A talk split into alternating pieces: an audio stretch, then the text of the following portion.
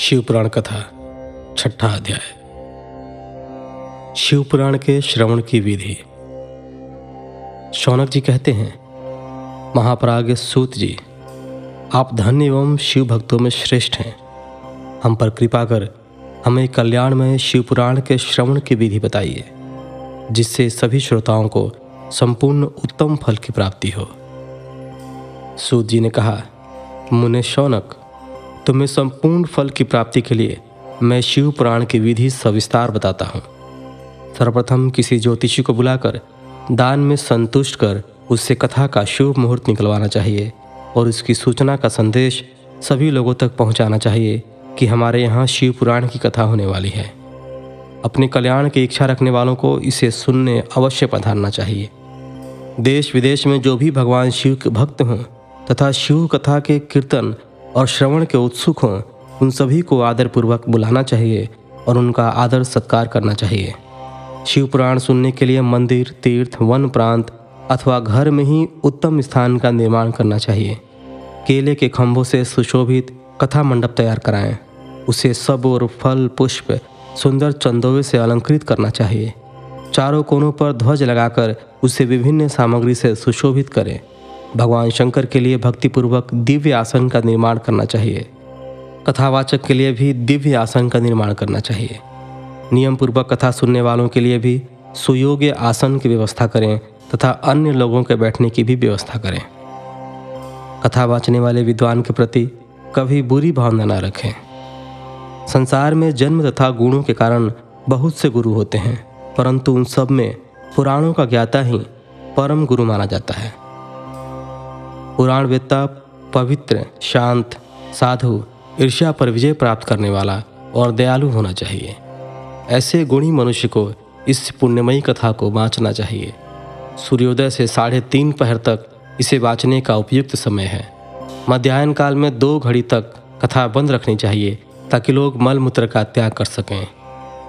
जिस दिन से कथा शुरू हो रही है, उससे एक दिन पहले व्रत ग्रहण करें। कथा के दिनों में प्रातःकाल का नित्य कर्म संक्षेप में कर लेना चाहिए। वक्ता के पास उसकी सहायता हेतु एक विद्वान व्यक्ति को बैठाना चाहिए, जो कि सब प्रकार के संशयों को दूर कर लोगों को समझाने में कुशल हो। कथा में आने वाले विघ्नों को दूर करने के लिए सर्वप्रथम गणेश जी का पूजन करना चाहिए। भगवान शिव व शिव पुराण की भक्ति भाव से पूजा करें। तत्पश्चात श्रोता तन मन से शुद्ध होकर आदरपूर्वक शिव पुराण की कथा सुने। जो वक्ता और श्रोता अनेक प्रकार के कर्मों से भटक रहे हों, काम आदि छह विकारों से युक्त हों, वे पुण्य के भागी नहीं हो सकते। जो मनुष्य अपनी सभी चिंताओं को भूलकर कथा में मन लगाते हैं, उन शुद्ध बुद्धि मनुष्यों को उत्तम फल की प्राप्ति होती है। सातवां अध्याय। श्रोताओं द्वारा पालन किए जाने वाले नियम।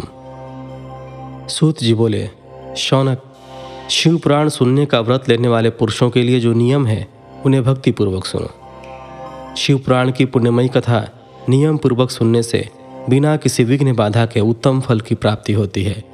दीक्षा रहित मनुष्य को कथा सुनने का अधिकार नहीं है, अतः पहले वक्ता से दीक्षा ग्रहण करनी चाहिए। नियम पूर्वक कथा सुनने वाले मनुष्य को ब्रह्मचर्य का अच्छी तरह से पालन करना चाहिए। उसे भूमि पर सोना चाहिए, पत्तल में खाना चाहिए, तथा कथा समाप्त होने पर ही अन्न ग्रहण करना चाहिए। समर्थ मनुष्य को शुद्ध भाव से शिव पुराण की कथा की समाप्ति तक उपवास रखना चाहिए और एक ही बार भोजन करना चाहिए। गरिष्ठ अन्न, दाल, जला हुआ अन्न, सेम, मसूर तथा बासी अन्न नहीं खाना चाहिए। जिसने कथा का व्रत ले रखा हो, उसे प्याज, लहसुन, हींग, गाजर, मादक वस्तु तथा आमिष कही जाने वाली वस्तुओं को त्याग देना चाहिए। ऐसा मनुष्य प्रतिदिन सत्य, शौच, दया, मौन, सरलता, विनय तथा हार्दिक उदारता आदि सद्गुणों को अपनाए तथा साधु संतों की निंदा का त्याग कर नियम पूर्वक कथा सुने। सकाम मनुष्य इस कथा के प्रभाव से अपनी अभिष्ट कामना प्राप्त करता है और निष्काम मोक्ष प्राप्त करता है। सभी स्त्री पुरुषों को विधि विधान से शिव पुराण की उत्तम कथा को सुनना चाहिए। महर्षि शिव पुराण की समाप्ति पर श्रोताओं को भक्तिपूर्वक भगवान शिव की पूजा की तरह पुराण पुस्तक की पूजा भी करनी चाहिए, तथा इसके पश्चात विधि पूर्वक वक्ता का भी पूजन करना चाहिए। पुस्तक को रखने के लिए नया और सुंदर बस्ता बनाएँ।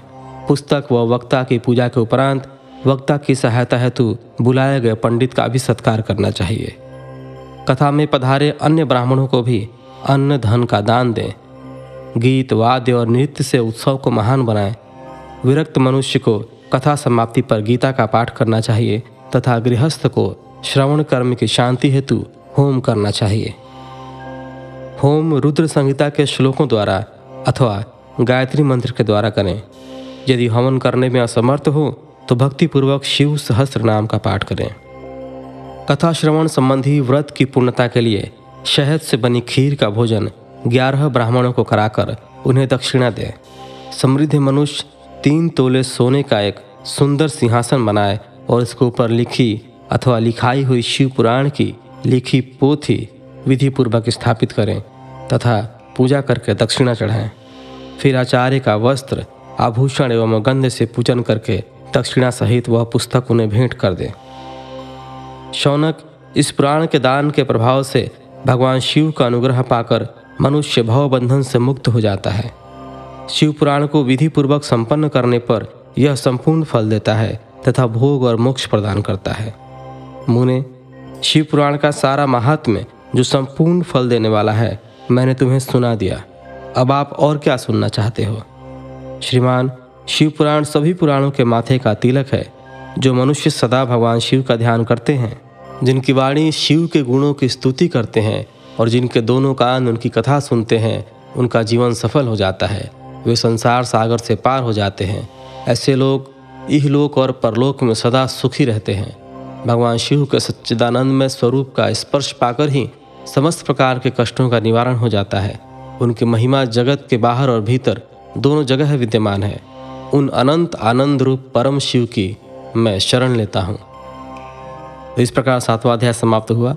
पिछले छठवें और सातवें अध्याय में आपने शिव पुराण कथा श्रवण की विधि और साधक के द्वारा अपनाए जाने वाले नियमों के बारे में जाना। अगले एपिसोड में शिवपुराण के विद्येश्वर संहिता का पाठ शुरू किया जाएगा। तो मिलते हैं आपसे अगले एपिसोड में, तब तक के लिए धन्यवाद। हर हर महादेव।